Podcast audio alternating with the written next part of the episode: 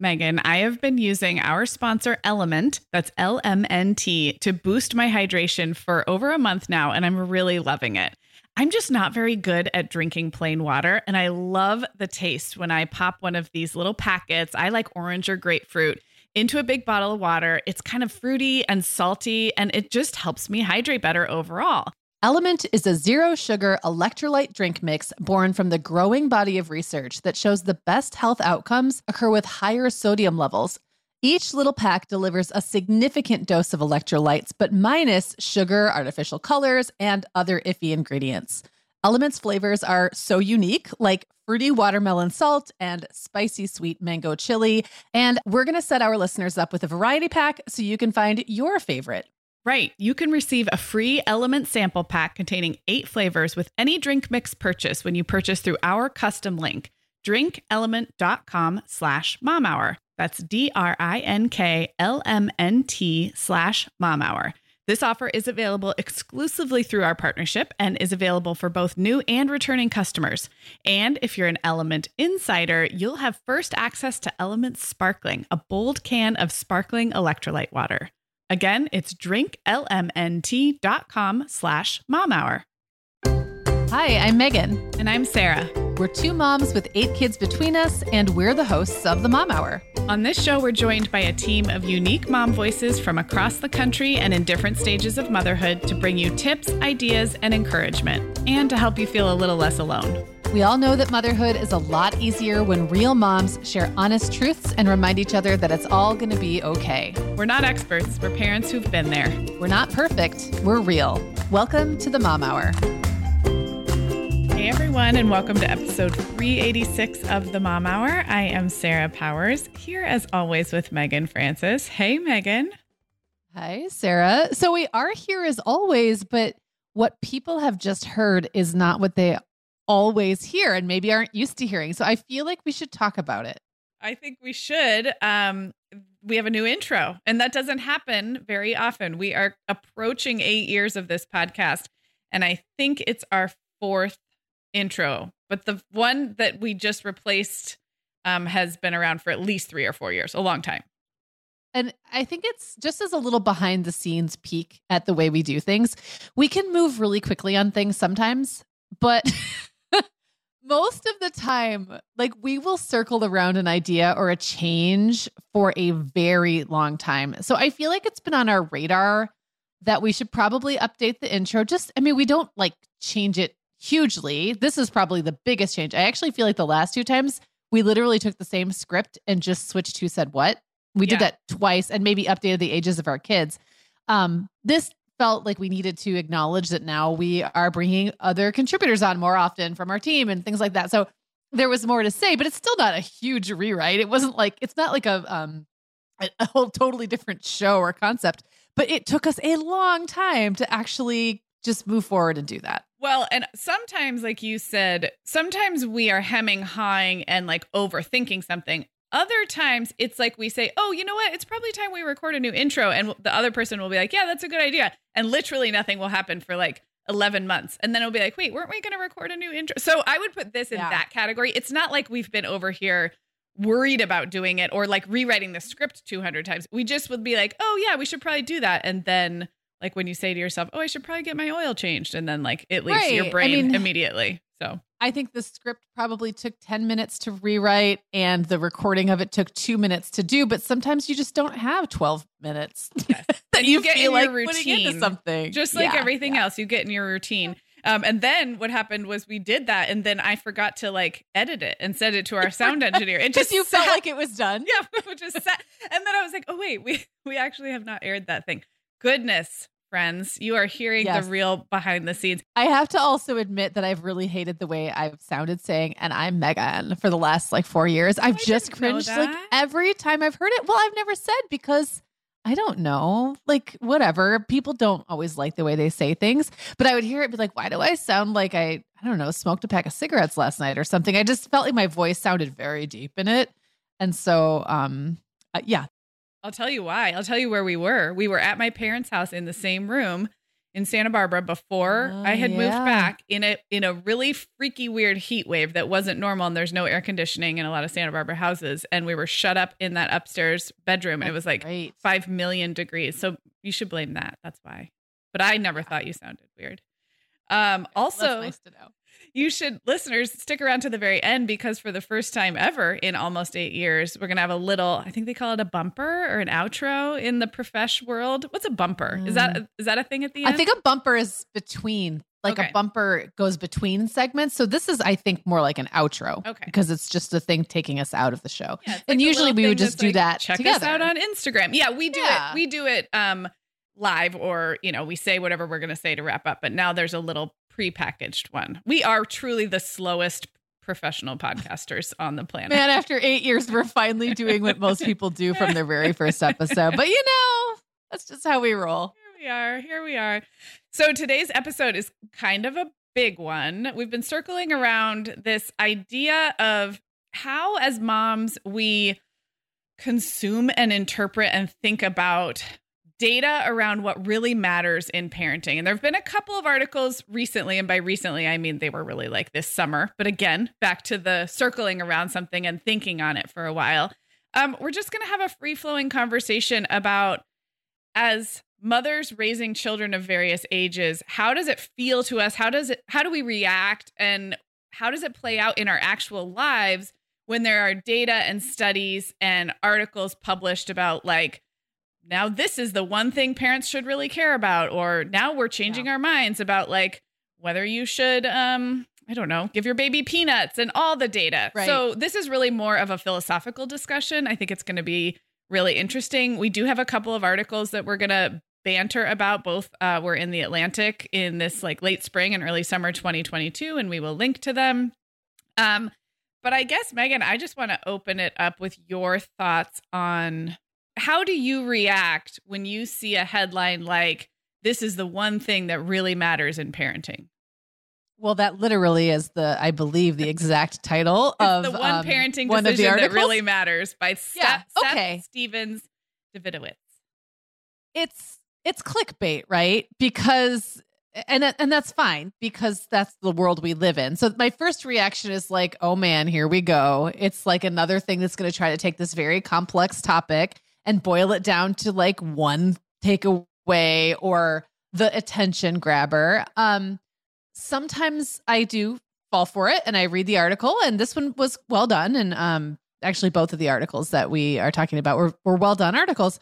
I think that I'm often conflicted after I read them because I think how much can data really tell us about what matters to us as parents? So so in the case of the one parenting decision that really matters, um, and we'll talk more about what that one parenting decision is as told by this author, according to this author and the research that he um, references. But it's it only it that's only the parenting decision that matters if the outcome that is cited is a priority for you. Right. So say more about that because um this Yeah. is, we are starting with this the one parenting decision that really matters by Seth Stephens Davidowitz and you took a little bit of issue with like by what definition, right? Like what is the end goal? Does it does it make you feel like he's presuming we all have the same end goal in parenting? Um, well, we'll talk more about the specific things he lays out in the article, but this one is no different from many where um, education level and income are often cited as things that you would look at as an indicator of success. Um, or like a result of good parenting. And I really just take issue with that. It's very, it oversimplifies for one thing. And it also assumes that that's what you and your family value most of, of you know, that that's what you value or would consider success if your kid had a high income and a, like a master's degree or, or higher or whatever it is. So our education, you know, do I value education? Sure. Do I want my kids to earn um, a decent living? Of course. But that's not how I look at the end of the day and say, well, did I do it right? It it just isn't. And so if you're taking issue with that, like that even being the result you're looking for, then Right. you kind of throw the whole thing out because then you have to back up and say, well, then what really does matter? And is is it more intangible? Is Right. it the kind of thing that can't really be um, tracked in data points. And some things I think can be that are indicators of what I would consider real success, but a lot of just aren't. Um, I don't know how much research really gets done that gets at the root of how happy and well adjusted people are. I guess it would be more the stuff that says what they don't do. Like if they don't, you know, like rob a bank or murder right. anyone, that's probably a good sign that yeah. they're not miserable, but it doesn't tell you a whole lot in the middle. So I think this is so interesting. And as you're talking, I'm thinking of all the articles we've read over the years that tend to presume we have the same definition of success of what like what is the outcome of parenting mm. and they often spend very little time on defining what that is for the purposes of this particular data set right even right. the even the research around happiness which i think has like for the last 10 or 15 years been a very very hot topic is pretty debatable in like what how are we defining quote unquote happiness? And i'm hearing more and more i guess discussion about like happiness being a little close to that like toxic positivity thing that like uh-huh. is that really yeah. the end goal? Forget parenting but like living like life. Right. Is is happiness what we're after? Is it something a little more nuanced or is this all just language and semantics? And maybe we are sort of talking about the same thing and just sort of um having trouble defining what it is but i think that's a really good if there is like a first takeaway from this episode maybe it's that when you read a parenting article that tells you a certain approach is quote unquote like the best or has the best outcomes, I think a really good question to look for in that data is like how was dis- how was success defined? Like you said, in maybe it's um, kids who get a good education and end up like without um, addiction issues or like didn't rob a bank yeah. or murder someone. Like what is that definition right. of success and is it even yours? Yeah. Yeah. Meagan, the end of the school year and kickoff to summer is a busy time of the year for families, but we can all eat stress free and hit our wellness goals with ready to eat meals from our sponsor, Factor. Factor's delicious meals are never frozen and can be ready to eat in just two minutes. You can pick from a weekly menu of 35 options, including popular choices like Calorie Smart, Protein Plus, and Keto. Plus, they have more than 60 add ons like breakfast, lunch, snacks, and beverages to keep you fueled all day long. So, our team was comparing notes recently on our favorite factor meals, and Katie loved the herb crusted chicken with mashed cauliflower and toasted almond green beans. I loved that one too. And get this, so did her little boy, Charlie. She heated it up for lunch one day, and Charlie, who's three, ate almost all of the green beans. I mean, that's quite an endorsement, right? I was going to say, what a parenting win. and I get it, Charlie. Those green beans are crazy good. And if you really want to treat yourself, they even have meals with filet mignon, shrimp, truffle butter, broccolini, and asparagus. Listeners, head to factormeals.com slash momhour50 and use code momhour50 to get 50% off your first box plus 20% off your next box. That's code MOMHOUR50 at factormeals.com slash MOMHOUR50 to get 50% off your first box plus 20% off your next box while your subscription is active. We are welcoming back Vionic as a sponsor today. And Sarah, I will be honest, I was sorting through my warmer weather wardrobe the other day and it could seriously use a refresh. But you know what's good to go? My shoes. I've got a great selection to choose from thanks to the Vionic Vitals collection. And lately, the pair I keep putting on again and again is the Uptown Loafer. I have two pairs, one in sand suede and the other in camel leather, but please don't make me pick a favorite. Oh, I won't. I'll let you keep both. That's so funny, Meagan, because I was a little jealous of your Uptown loafers. I was the last one on our team to get a pair, but I just did. I also got mine in the sand suede, and I think I've worn them like four times this week. They really finish off a cute spring outfit. The Vionic Vitals collection has the best essential styles for everyday wear to get you ready for spring. And no matter what shoes you choose, you'll be on the go in comfort because every single pair of Vionic shoes delivers their trademark VioMotion technology for a difference you can feel. Vionic sandals, sneakers, and flats all offer incredible support, stability, and cushioning, and every pair comes with a 30-day risk-free trial, so it's easy to try them out. Use code the Mom Hour 15 at checkout for 15% off your entire order at vionicshoes.com when you log into your account. That's a one-time use only. Vionic shoes, wearable well-being for your feet. Okay, Sarah. So we're back, and this is such a big topic. And this is one of those where we're like, we got to keep it under an hour this time because we've been really bad about that lately. But I don't know. I'm not sure we can do it. Um, I will just say that I have been reading a quite a few books lately that are a little more contrarian, maybe more kind of like back to the lander type books, homesteady type books, farm life kind of books that even question like what is the purpose of uh the break from like the the independence that older kids gain? Like what is the result we want there even? Right. do we want kids to go out in the world and create their own nuclear families separate from ours? I would say that has been a norm a value like a middle class value in this country for decades but is that the right one.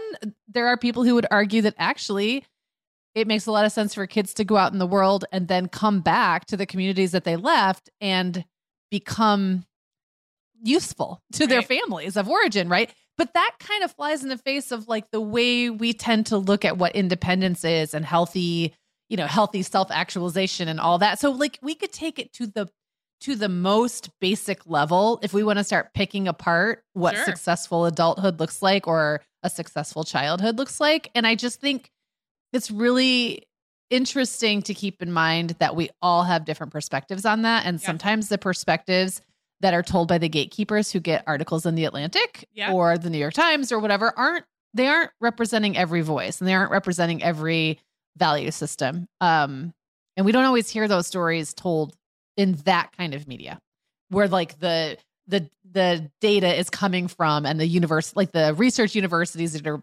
bringing that data to light and all that there's sometimes can be kind of a divide about what people find important so i just think it's it's good to lead with that because yeah. we're all if we're all speaking a different language then we can't answer a question like what really matters in parenting it reminds me a little bit of when we did an episode about how we feel about college for our kids. And it's like, it's almost like a good reminder to say, wait, but why? So, wait, but why? Like, wait, but why do I think that? Wait, but why is that right. the norm in my community? And if you keep doing wait, but why, you'll get all the way, like you said, to very existential questions right. about what yeah. is the purpose of society, community, towns, yeah. um, family structures. And maybe that's not, I mean, most of the moms listening probably aren't having those existential questions while changing diapers and picking out preschool programs. But I guess I'm always grateful for the reminder that, like, we have deeply built in assumptions about success and happiness that it's always good to have a little bit of um, questioning about, I guess. Yeah.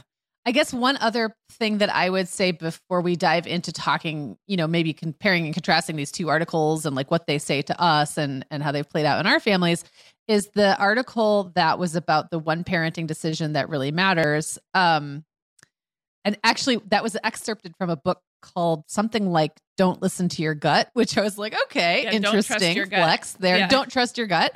Okay, okay. Um, he makes reference to data that suggests that things like reading to your kids, for example, um, doesn't really have an impact. Like it doesn't impact your kids the way that you think it does. And there were some other things listed in there, like, you know, playing with your kids and things like that. I'm actually going to read you the quote because it, I just thought it was really interesting and it raised my eyebrows. And I think what I said was, I'm having a hard time swallowing this. So he says, as Bryan Caplan notes in his 2011 book, Selfish Reasons to Have More Kids, I think I've actually read that book. Um, Parents have only small effects on their children's health, life expectancy, education, and religiosity. It's a big word. Yeah. Though studies have found that they have moderate effects on drug and alcohol use and sexual behavior. And I'm kind of looking at this and saying, like, like why? How like how is it that we would affect those things like these things over here drug and alcohol use and sexual behavior which are are very important things to talk about when we have especially teen kids but then have no effect or only a small effect on their health, life expectancy, education, and religion. To me, those things just don't jive. And it makes me think there's something else being teased out by the data that I'm not reflecting in this quick quote. Those two things just don't go together for me. like, yeah. first of all, drug, alcohol use, and sexual behavior do affect kids' health, um, could very much affect their life expectancy and education, and religion all plays in. So, like, even those two things don't quite work out for me, but it Mhm. feels like it's trying to reduce parenting again to like what can we control and what can't we control and and to me that's not the point of something that's a relationship anyway. Yeah. So that's just like a big rambling thought to start with and I don't know what you want to do with it if anything, but I'm just going to leave it there. Well, I, I'm ready. I'm ready for you to pass me all the right. ball. Well, I think something that jumped out in what you said, and whether you agree or disagree with that quote from the article, it begs a bigger question, which is how much does what we're doing on a decision making basis, like how much does it actually quote unquote matter in the end or make Yeah. a difference? And the article, the other Atlantic article that we pulled that we'll link to is called How to Quit Intensive Parenting. The article is by Elliot Haspel, um, who is a early childhood policy expert and has a book called Crawling Behind America's Childcare Crisis and How to Fix It. And I really liked this article. I think the the reason is data can be useful for us and we're going to talk a little bit more about how and when and whether we use data to like um i guess validate us or use as guideposts for making parenting decisions but something about knowing that no matter what we do there's so much that's to our kids are to turn out the way they're to turn out. And i actually think that's a, a through line between both articles is that like we tend to wring our hands and fret over um how much screen time our kids should watch or like what what kind of diet they're eating. And i don't know that it's fair to say nothing matters or it doesn't matter at all but i think both articles would say most of those decisions um matter less than we think and there are forces at play that are going to have kids turn out the way they're going to turn out and to me that feels actually like an opportunity for parents to let themselves off the hook. So I would like to talk a little bit more than that. It's like almost this um this cognitive dissonance between reading and understanding data, but then also like being like, "Welp, I like a, a lot of this is going to turn out however it's going to turn out." And that to me feels like an opportunity for moms to be a little easier on themselves. Uh, I totally agree with that, and I think it, it's so hard because it it becomes a little bit of a mind job. You like go in circles because Yeah. if what you're doing doesn't matter the way you think it does, would then not doing it make you a happier mom? Maybe, maybe not. Mm, If mhm. the part of the satisfaction that you get out of parenting is feeling like you're putting yourself into it in a certain way, and that can look very different for everybody. Not everyone's great at the same things. Not everything matters to everybody the same way. But if it's like, if part of the satisfaction that you get out of this really hard work is that you feel like at the end of the day, you did it your way, to quote Frank Sinatra, like you did it in a way that mattered to you and Mhm. represented your values, then that's as valuable as the product, which might be a kid who turns out X, Y, and you know, to be a Yeah. Nobel Prize laureate or whatever. But if the if you're only doing it to get that result, you're probably just going to start chasing your tail because you can't guarantee the result. Yeah. And you probably won't get it. And if you didn't enjoy the ride and Yes. you weren't doing it because it spoke to you Felt right. deeply Yeah. or felt right to you, then then you've really just done a whole lot of of work that didn't make a difference. Yeah. Didn't get you the result you wanted and didn't feel good while you were doing it. And I think that's the situation we find ourselves in. Yes. We're all trying to chase the same goal as if we all equally care about the same stuff and and enjoy the stuff we have to do to get that. And then in the end you might not even get it.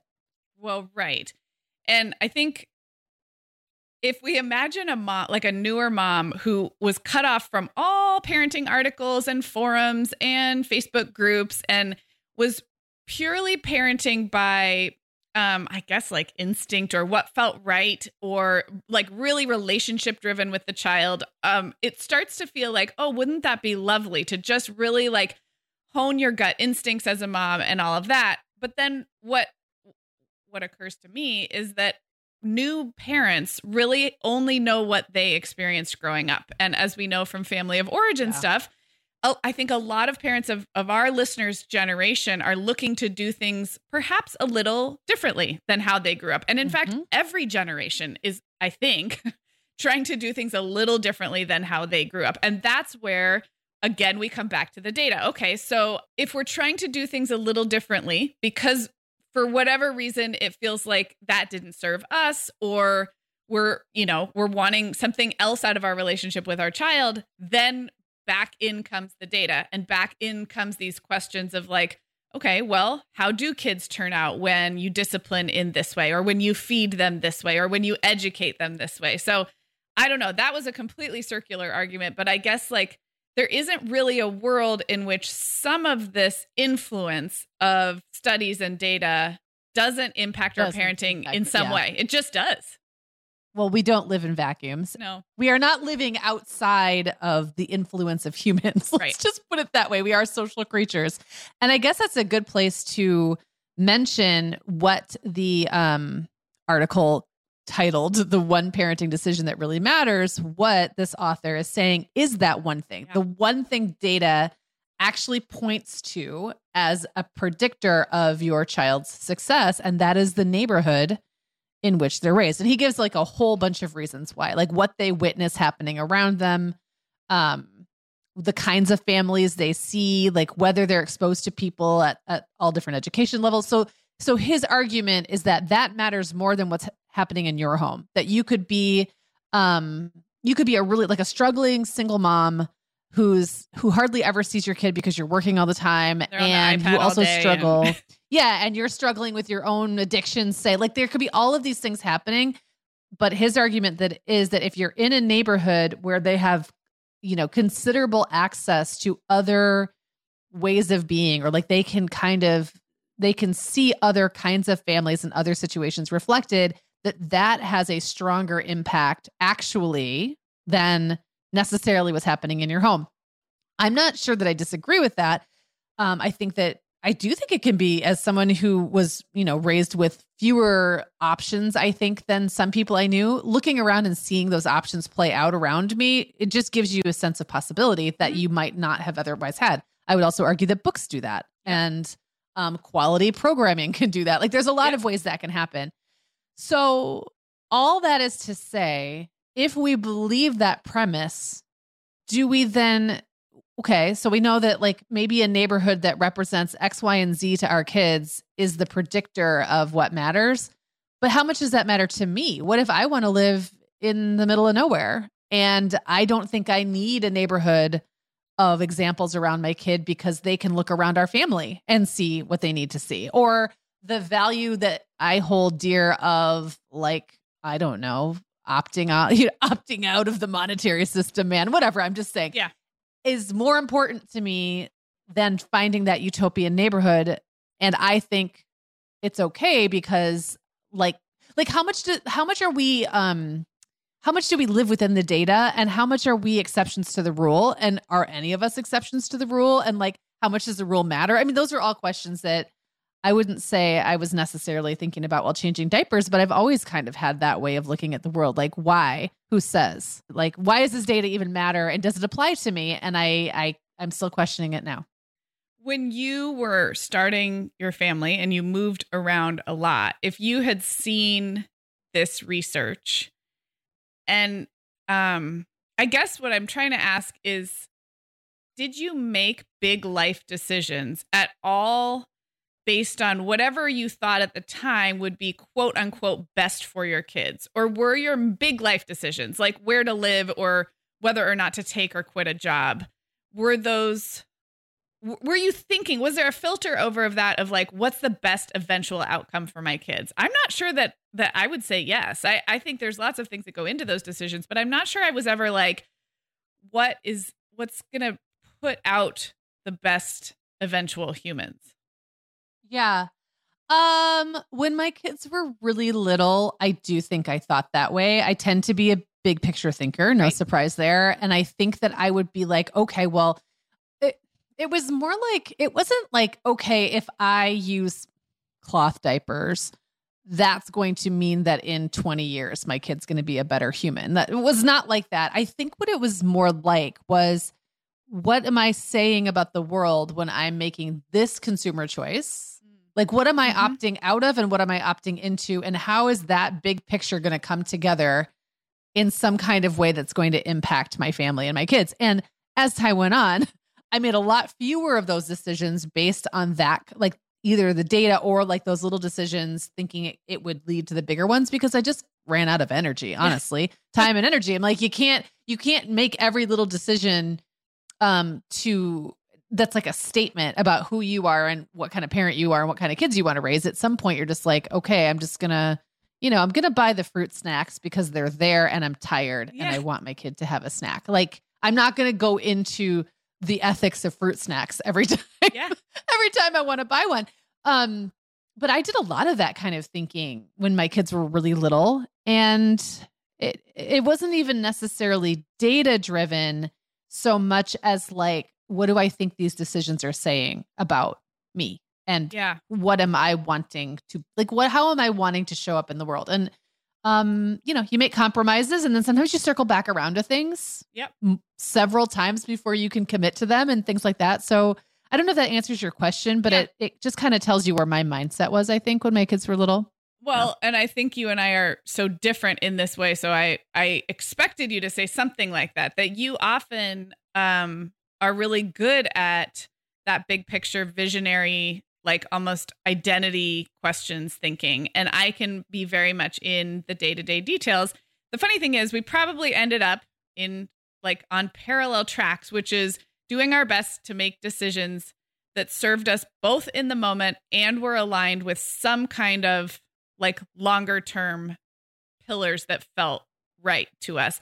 Um, and I think when my kids were really small, babies, um, I was very influenced by both data that I was reading at the time. And my first baby was born in 2008. And this is also time specific. So um, I was influenced by things I was reading. I was also influenced by the community where I lived and what the norms were there. Where I lived was not um, like a like super attachment parenting and extended breastfeeding and co-sleeping and natural childbirth and a bunch of things in that bucket were not as prevalent in the place where I lived at that time. If I had lived somewhere else, I could have been easily swept up in some different choices. I guess what I my hope is that like underneath it all is like a kind of a hard to define current that probably would have put out the same result in the end. Does that make sense? Like Yeah, maybe there is totally there is a, there's something deep within both you and me as moms, our co-parents, our partners, and the individual kids that we've birthed that would have probably ended up roughly in the same spot anyway. And maybe that is an opportunity to circle back to like what is the point of all this intensive parenting and and that this this second article that really is like it all kind of matters but none of it matters as much as you think and when you are trying to ace it all when you're trying to deliver like an A plus in every single category, it actually often works at cross purposes because then we get into things like burnout and all of the things we talk about all the time on this show. Moms being like feeling like they have to do all the things well all the time.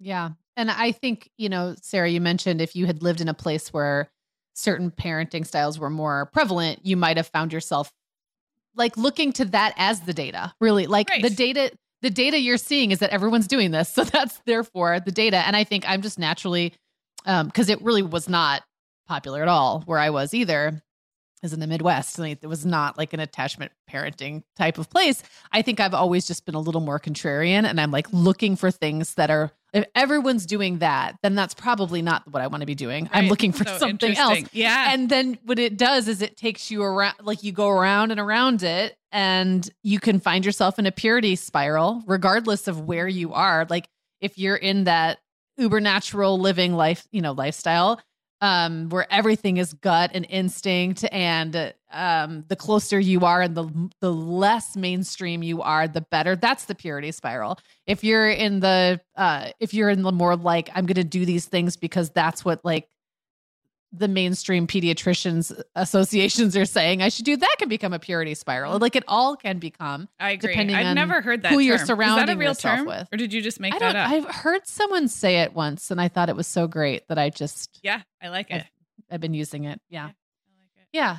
And Well- you can't get out of that spiral. That's the thing. Well, and it makes you double down. I mean, this is like probably a whole separate episode, but it it really creates that defensive posturing um, that we've seen so much, especially in the last few years, where it makes you have to double down on whatever the thing is you have chosen to be pure about. And that is an unhappy, lonely place to be. So, okay, Meagan. Well, over here at the Mom Hour, we are big fans of our sponsor, Our Place. In fact, you, me, and our team member, Katie, were all comparing notes on our favorite product.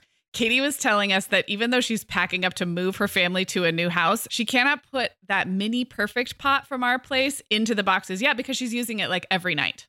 Well, as someone who also has a perfect pot, I got mine as part of their mini home cook duo set. I get it. It's nonstick, which is key, but it also has all these handy features like a steam release lid with a built in strainer and this nice beechwood spoon that nests on the handle in this perfect little peg. Okay, well, I didn't get this pot, but now I want it. That sounds so great. Our Place's cookware is great to cook with, beautiful to look at, and healthier for us as well. All of Our Place's products are made without PFAS, also known as forever chemicals. In addition to their cookware and tableware, Our Place is also making waves with their Wonder Oven, the most stylish all in one air fryer and toaster oven. Again, free from the forever chemicals found in many of those air fryers.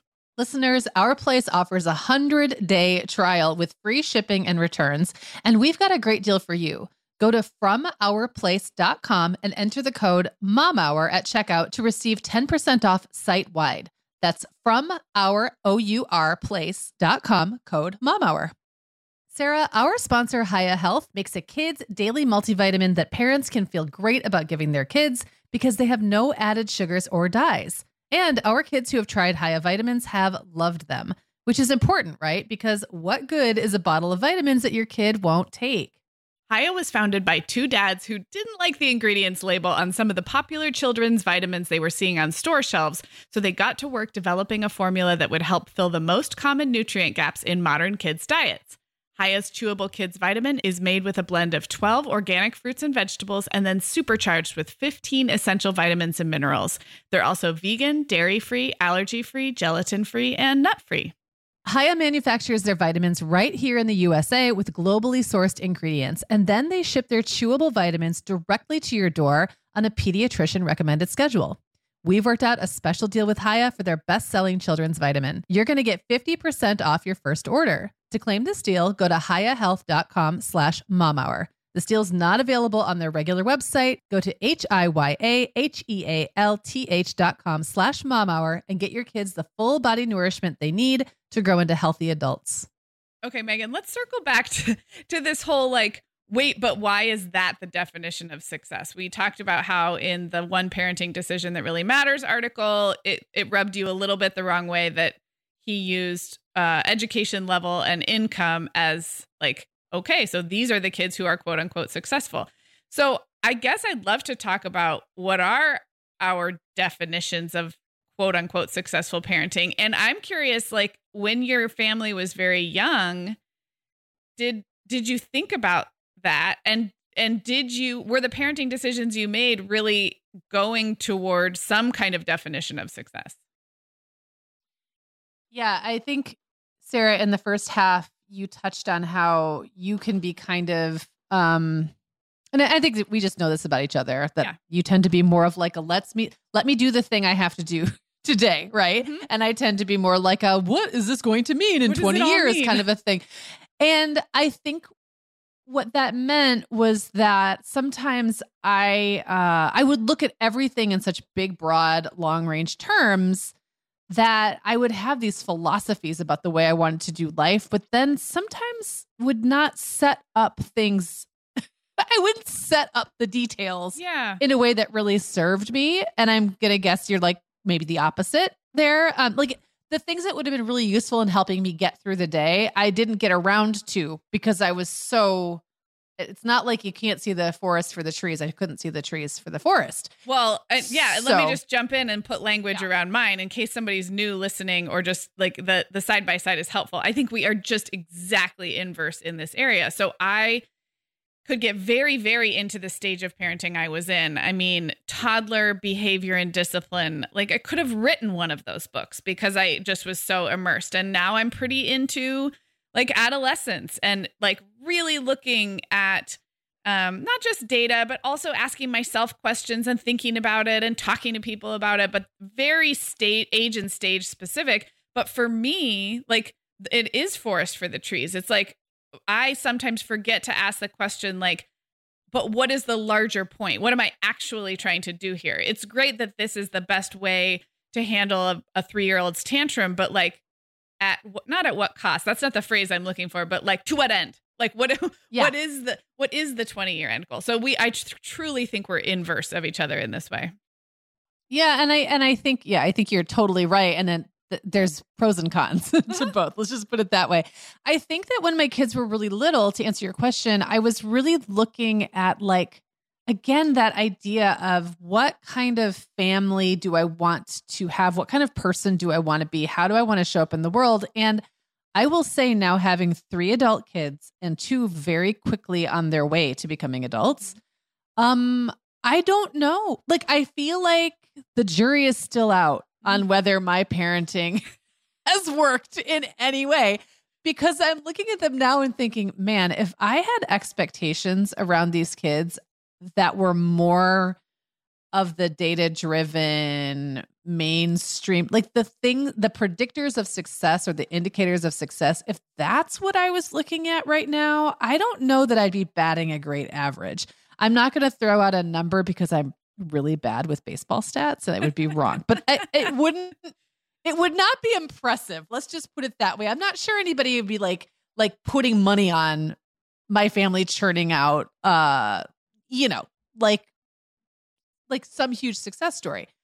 That said, I still think it's happening. It's yeah. just like happening in our particular way, which is not like the way anybody else does stuff. And I'm not really worried about it, although I do have concerns about each of my kids individually and I want them all to thrive and succeed and I want them to flourish really like on an individual level I'm really willing to let them each take a lot of time to get there and offer like the right kind of support for each of them because I kind of look sometimes at kids who are 18 years old and seem like they have it all together and I think this is BS. There's just no way and I know that's actually probably not the case. There probably are a lot of 18 year old kids who are just amazing and are never going to fall on their faces.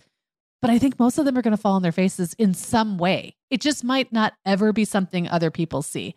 And with my family, like it's just, we're all over the place. Like you can look at us and see the the stumbling and the falling and the flopping. Um, and I guess I'm a little unembarrassed about it in a way while yeah. still being self-conscious about it. It's it's a really weird place I'm at with adult kid parenting right now and I'm just going to like leave it there cuz I don't want to say too much about my specific kids or make it sound like we're a train wreck. I guess what I'm just saying is like falling on your face is the human condition. Well, that's yes. And I exactly. and I don't feel inoculated against that and I wouldn't have no matter how I parented. And so I guess things turned out, I guess, more or less like I would have thought, maybe with some bumps I didn't see coming. So I think that what you just said is like what I hope every parent of tiny kids takes away and what I feel like I'm learning in this stage of my life, which is like solving for an existence, yourself yours or your children's where there is no really hard time. And I mean really hard time. Like mm-hmm. hard crap, addiction, falling on your face, getting kicked out of something, getting in trouble, like the like not just like having a bad day or getting a C in yeah. chemistry. Sometimes I think we give lip service to wanting our kids to experience like hardship and have to like pick themselves up and experience failure, but then we do it in this very safe like then we use examples like not getting straight A's or you know like having right, a breakup. It's like the cute yeah. like the cute hard. Yes. And so yeah. I think holding up a definition of success for yourself or your kids that includes a, a life free from that kind of really big struggles and stumbles is such a fallacy and such a um a, a missed opportunity to see that true falling down as part of the human experience which is what you said which is why i wanted to circle back to it. Um and i think that's a really good way to take us into this fallacy that everything we do is going to like guarantee some kind of outcome. And what I loved about the intensive parenting article is it doesn't it doesn't say that nothing matters or that you should just give up. It in fact like I think says that things do matter, but when we try so hard, we're we're missing out on our own experience of parenting or at least that's that's my interpretation. And it's not making mm. any additional it's not like there's a point of diminishing returns. And I'm is it if it's okay I'm going to read this quote um yeah. and about good enough parenting because I loved it. So I'm talking about like trying but not trying too hard, good enough parenting. Good enough does not mean mediocre or apathetic. The not good enough parent is real, but requires acknowledging the point beyond which attempts at further optimization cause more harm than good. Given reasonable conditions and plenty of love, there are many ways in which kids can have happy childhoods and emerge as healthy, conscientious, successful adults. The developmental psychologist and philosopher Alison Gopnik likens this approach to gardening, where intensive parents are carpenters hammering children into a particular shape one stroke at a time. Gardening parents pour their labor into creating preconditions of love, of love, safety, and stability for their kids to grow in potentially unpredictable ways. And that's exactly kind of what you were saying, Meagan, that yeah. like you've never been so attached to what the outcome looks like, and you've left room for those potentially unpredictable ways that your kids are going to get from zero to I don't know. What is finished? Yeah. 30 anymore? Yeah, there's, like, I'm not well, finished. Is, is there a finish? No. I mean, I'm still growing. Like, yeah. I still think sometimes, like, if my mom were alive right now, what would she think of me right now? Like, what would she think of the growth I've had in the last five years? How much credit would she take? Yeah. How much, how yes. much was I just not of her good parenting? Was I just not ready to incorporate into my life 25 years ago or 20 years ago? Like, it's still, the fruits are still emerging. Um, if we're going to stick with the garden yeah. the gardening analogy. And, you know, right now, a couple of my kids are in phases where there's like caterpillars crawling all over them and chewing holes in their leaves. And like, it's how do I, sometimes there's just like an early frost or a blight, I, and I can do what I can do. Um, but it's not, they're not like non organic material, they're not metal that I can shape. So it's a really good or wood or whatever. This it's a very good analogy because it takes into account that there are factors outside of your control. It's not that the fertilizer didn't matter. Yeah. It's just that sometimes, you know, the the weather is bad or um their roots didn't get in deep enough or whatever. Like we could take this in many directions yeah. and we could take the the gardening analogy all the way. Yep. I'm here for it if you want to. yeah. But you get my point. You get my point. I do. And I also think it um it leaves so much room for moms since this is a show for and about moms and motherhood. It's such a load off of uh, the responsibility we feel to do everything quote unquote correctly, whichever purity spiral you choose, back to your great phrase. I feel like this good enough is the reminder that we are allowed to take care of ourselves and mm-hmm. to um like ease back. I think there's another quote, and I don't know if we were going to read it, but like where there are dials. I really liked how. Yeah, oh, I want to read that. Yeah, one, yeah, yeah. because favorite, yeah. all the dials. Anyway, you read it, and then we'll talk about the dials. Yeah. So, um, same article. She says research suggests that certain dials, such as display love, validate feelings, and set aside some regular quality time, should be absolutely turned up to ten. Others, such as solve your child's non serious problem for them, should be pretty low. And she goes on to say that others, like offer enrichment activities, should be somewhere in the center. But this is the part I think is the best.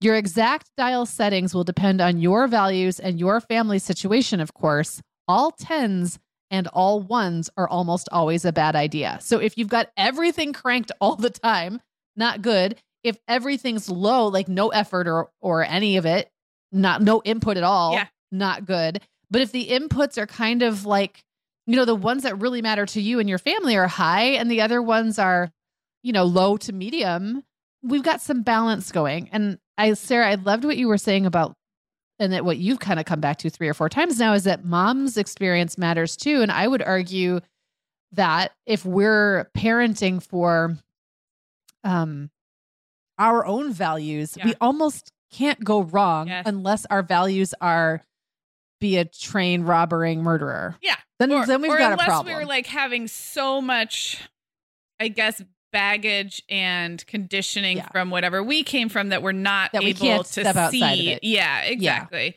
Um, I love the dials analogy too. I think Elliot. I did look. Elliot is a he.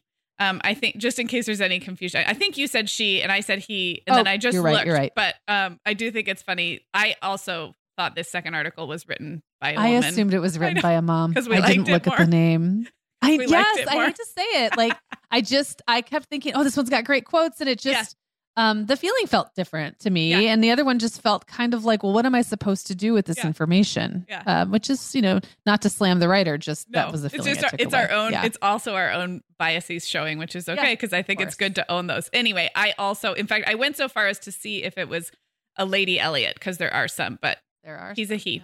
yeah. Um, so I love this dial analogy so much, and I feel like a lot of the work that I've done this year in therapy and stuff is just continuing to remember that uh, nothing is either or, and like uh, having the ability to dim or to dial down without like then swinging back in the opposite direction. Like, oh my gosh, I'm I'm so self critical. I'm such a perfectionist. Okay, great. I'm just gonna go with the flow and like care about nothing. It's like okay, well that's Right. that's also not. So this all tens and all ones is a really powerful visual for me, but also thinking of a bunch of dials stacked up against the mom next door to you or your sister or like your best friend and thinking about like yeah, there are probably some dials that most of us like she uh, he says um you know, a few like love your kid and try to spend regular time with your kid that most people are going to have turned up pretty high. And then others that maybe are pretty low but thinking of one mom's dials next to another's they're just not going to all be the same and that's also totally okay Well, and I think that, you know, I've noticed since uh, one of the reasons I got into blogging in the first place was that even in the early 2000s, that dichotomy, that like false, I don't know, false Binary, kind of? Sorry, false binary. Thank you. Between like hot mess mom, they weren't calling it hot mess in those days, but Yeah. you know what I mean. Like, like the try hard mom and the hot mess mom. It was like you had to pick which side you were on. And I was like, well, what about the ones who are trying but also kind of a mess? Or you can, to something you just said, Sarah, you can care deeply about things, but you can also know that in the stage you're in in parenting, you can't act on that. And I think that's something that um, I'm really learning as my kids have gotten older and I've kind of cycled through different stages or different places where my ability to engage with certain issues was sometimes higher, sometimes lower. So, Yeah. just as an example, because it's kind of taking me back full circle now that I'm in my mid 40s and my kids are older and my time has freed up. When I was in my early 20s and had, you know, little kids, not much money, but tons of time to read and think and like, you know, not tons of time to read when you have little kids, but they were like ba- little babies and I was pregnant and like they weren't you know, doing a lot of Yeah. nursing reading. They weren't talking at me yet and they weren't getting into stuff yet. And there was a lot of thinking about like the global food system. How do I feel like I want to engage with that? And I had really high ideals. And then, you know, guess what? At one point, I had five kids uh, to drive around and feed. And a lot of those ideals didn't go out the window. I still felt strongly about things. It's just that they got kind of set aside Mhm. for later. I wasn't able to engage with them in the same way at that point of my life, and that's okay. Like uh, Yep. there, and there's lots of those examples. That's just one that I'm gonna pull Yeah. out. Um, it felt at the beginning, it felt like a parenting issue. Then as I got into parenting, I thought, no, this is more like a me thing. Mhm. And right now, I just need to set that aside so that I can do this parenting that I have to do that's more present, like it's more immediately present in my life right now. Are there different choices I could have made at any stage that would have allowed me to like engage with that topic more deeply? For sure. I Mhm. just didn't because of other things. Mhm. So you see what I'm saying though? Like it's not like you opt in or opt out and you can never go back or you can never make a different choice or you can never circle back around to something. You can care deeply about things and just say right now it's just not much I can do. Yep. Or I'm going to do this one little thing and I'll hold the rest for later. Right. Absolutely. Well, I think we have probably reached our. it's either now or never. Now or we talk for another we need to stop or we got another episode. Yeah. Maybe Okay. there's a part two where listeners can tell us like which part of this feels like they'd like to hear more about or what we missed. Um, I know I had um, the Emily Oster, who's the data scientist, I believe, and parenting writer that I know a lot of our listeners looked to, especially through the COVID times. Um, I I think she is a really interesting place in the parenting community because I think I believe what she's trying to do is calm parents down quite a bit, and I Mm. love the idea of data um, helping us sort of let go of a lot of our um, like preconceived notions about what really matters. So I do feel like there are there's more here to uncover. Um, and that was just one of the things that I I thought we might get to, but we didn't. So I'm just opening this up to listeners. Email us hello at themomhour.com. Um, if you are nodding along or feel like you want to keep going with this conversation and we'll just we'll see what what kind of part two emerges. What do you think of that? Be a part two. Uh, absolutely, because now I'm realizing like we didn't even get to four or five things on this list. So I know, which we knew we will. happen. We will. Yeah, Um, I know. Hey, speaking of none of that, I just want to mention that we Speaking apropos of absolutely Yeah, nothing. Yes. segueing awkwardly into the fact that we are together this week. So, listeners, as We you hear this on a Tuesday, on the Wednesday of that very same week, we will be together in Dallas, which is the city we go when we only want to take one airplane each. It is the only It's the only the place to go. only hub where both of our small airports have a direct flight.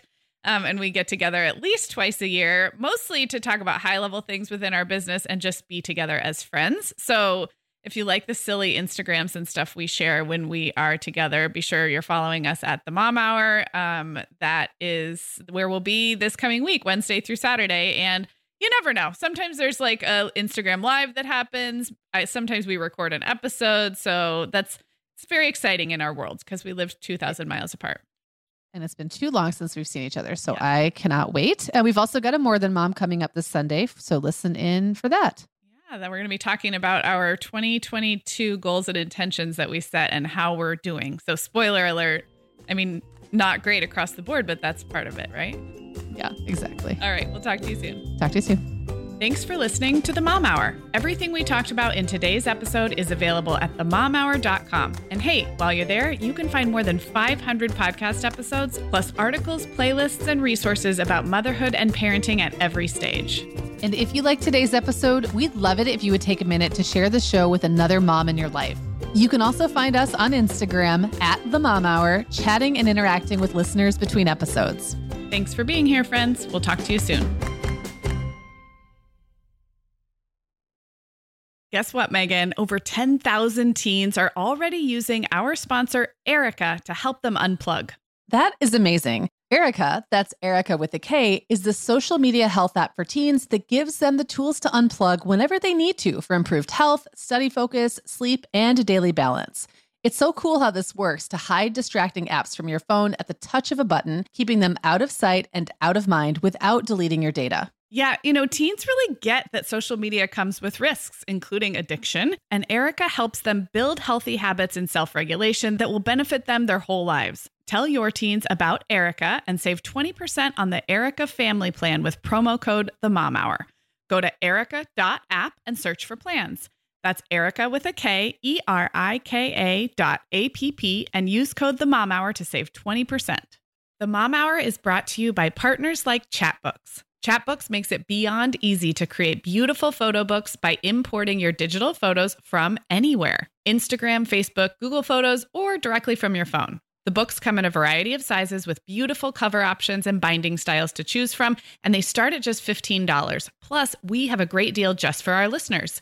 Use code the Mom Hour 20 to save 20% off your purchase. Just download the Chatbooks app and use code the Mom Hour 20 to save 20%.